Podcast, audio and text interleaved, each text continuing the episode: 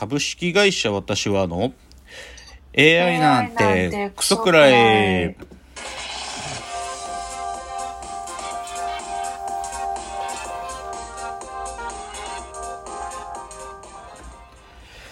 群馬が生んだ怪談時株式会社私は社長の竹之内です。サブカル系4代目アシスタントの深谷です。えーこの番組は大喜利 AI を開発する株式会社私は社長の竹之内が AI のことなんかお構いなしに大好きなサブカルチャーについてサブカルリテラシーの低い社員に丁寧にレクチャー言い換えれば無理やり話し相手になってもらう番組です。ということで193回ですけれどもちょっと冒頭いきなし今週のラジオエンタメライフでね僕謝りたいです。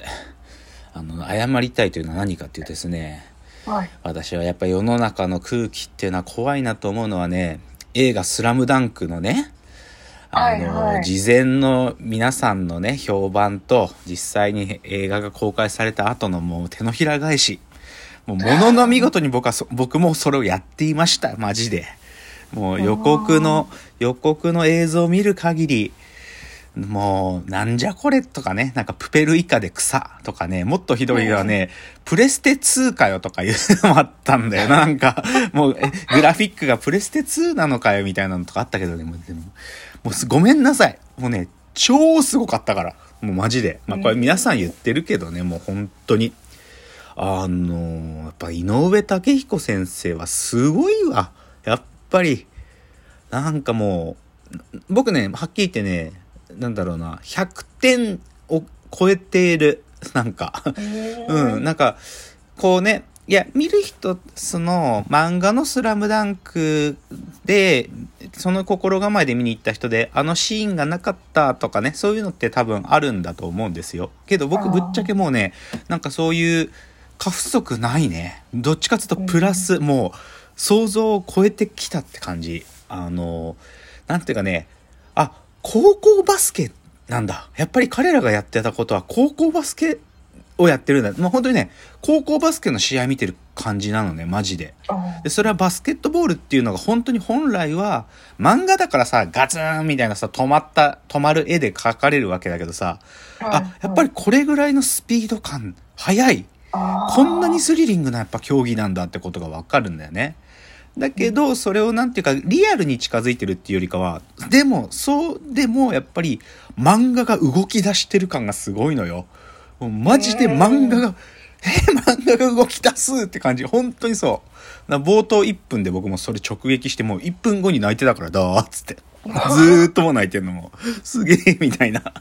なんか、感動してるっていうよりか、なんか、もう、ショック受けてね、ブーってずっと涙出ちゃって。でね、まあ一番いい、なんていうのかな、評価の仕方は、その、チその、制作チームがね、みんないい絵、絵ね、絵、絵を描こうってしてる。なんか、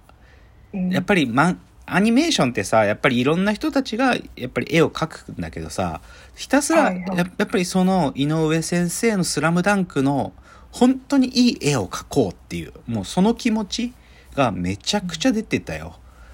だから、もう私感激しました。実は初日に見に行ったんだけどね。初日の土曜日初日で、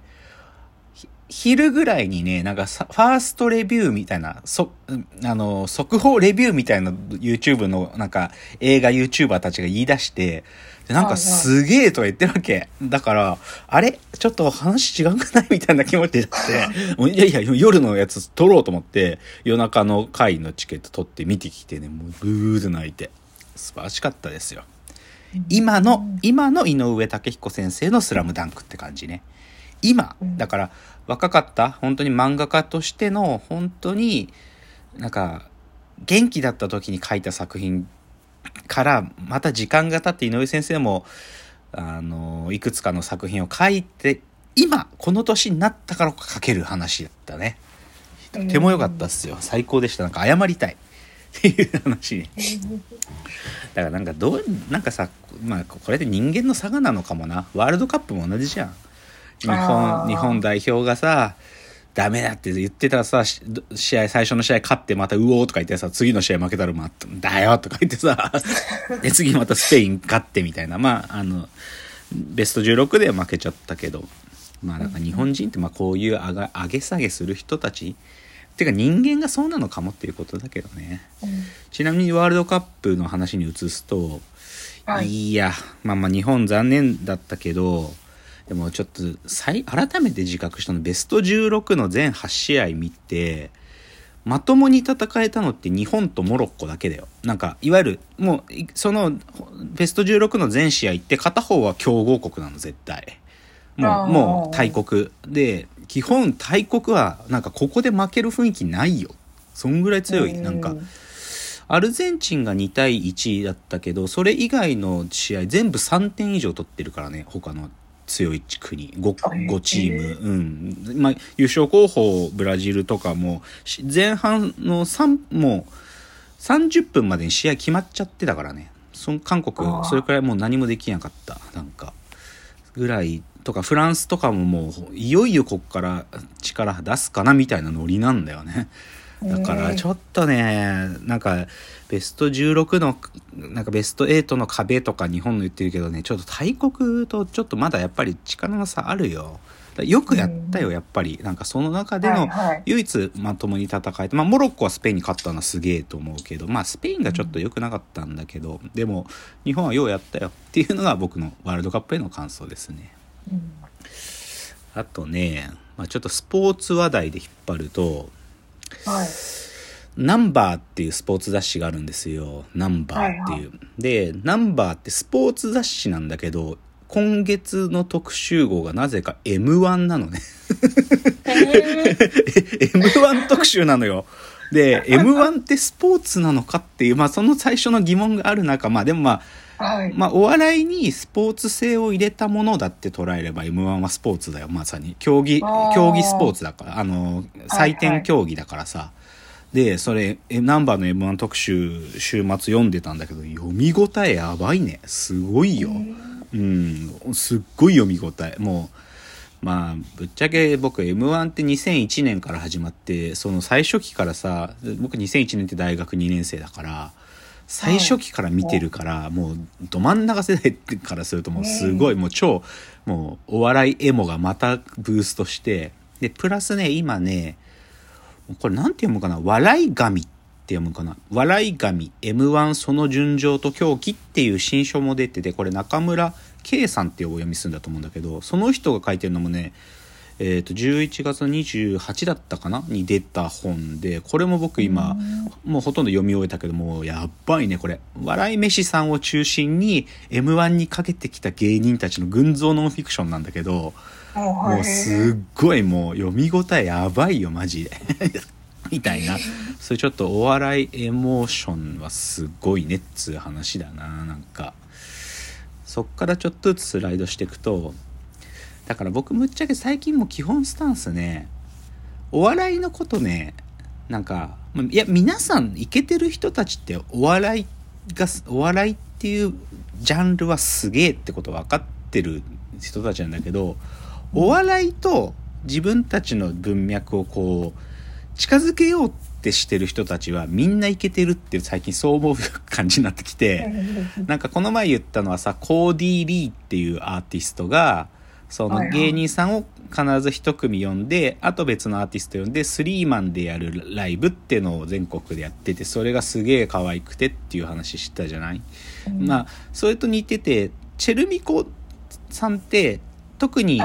チェルミコのレイチェルとマミコさんのす鈴木マミコさんの方ってすっごいお笑い詳しいのね。ラジオもめちゃくちゃ詳しくて、ラジオ超聞いてるしかまあつそういうスタンスだからラジオとか始まっちゃうのよ。銀シャリの方と一緒に急にラジオが始まっちゃったりする。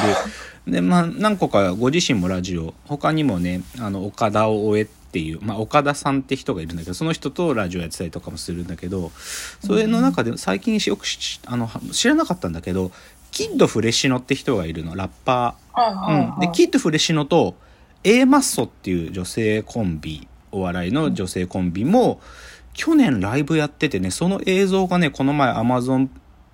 プライムに見れるようになっててすっげえかっこいいのね。アーティストが出てきて、まあ、A マッソがコントして、またアーティスト出てきてってこういう順番なんだけど、ところどころでちょっと絡むんだけど、必ず A マッソの側はお笑いに着地させるんだよ。だけどアーティストの方は、やっぱりかっこいいってスタイルになるんだけど、でも最後それがこう溶け合うみたいなイメージ。めちゃくちゃかっこいいよ。へうん。だから、そういうちょっとね、やっぱアーティストも洒落てるなっていうのもあるし、ああとこういろんな人参加してる、ちょっとお笑いじゃないけど、いろんな人参加してる系でこれ見つけて推してんのは、あの YouTube でね、 Mirage Collective ってあね、あ、知ってる？深谷さん。はいはい。うん。エルピスの。そう、エルピスの、そう、ドラマはいはいエルピスの主題歌を STUTS くんのプロデュースでやってんだけど、これのゆ専用の YouTube チャンネルが上がってて、これがね、いや、そ正直このミラージュっていうチームって誰が参加してんのってあんまり分かってなかったんだけど、はいはい。ここに実は、まあ今あんま活動できてないけど、サチモスのヨンスが実は歌ってるとか、ほんとすげえメンバーが参加してるっていうのがブワーって出ててね。はい。一人一人のインタビューもあって、だから浜岡本さんとかね、えー。岡本図浜岡本とか、まあ本当にし、なんかサックスか歌って、やってるのはカレーとか。で、そこにええ最近、長澤まさみさんも出てる映像とかも入ってきてね、長澤まさみさんも実はコーラスっていうか歌ってんだよね。で、そこで一緒に収録したメイキングの映像とか上がってて、で、エルピスのもう一人の主役である前田ゴードンさんもサックスでこの前参加してるのが、今週の月曜のエルピスのエンディングで流れてた。前田ゴードンサーカーバージョン、フィーチャリング前田ゴードンのやつが流れてたよ。だからどんだけ遊んでんだよっていうか、まあ遊んでるっつうか、いや、こんだけなんかこうイケてる奴らで集まったら、そりゃ良くなるぜ、みたいな。うんうん、まあ完全大豆田十和子の時にやってた話に近いよね。ミュージックビデオにもう毎回参加して、で、演者も参加するっていう。うんあーもう完璧。でしかもそのミュージックビデオに謎解き要素すら含めるみたいな。いけてるっていう話ですね、じゃあ次です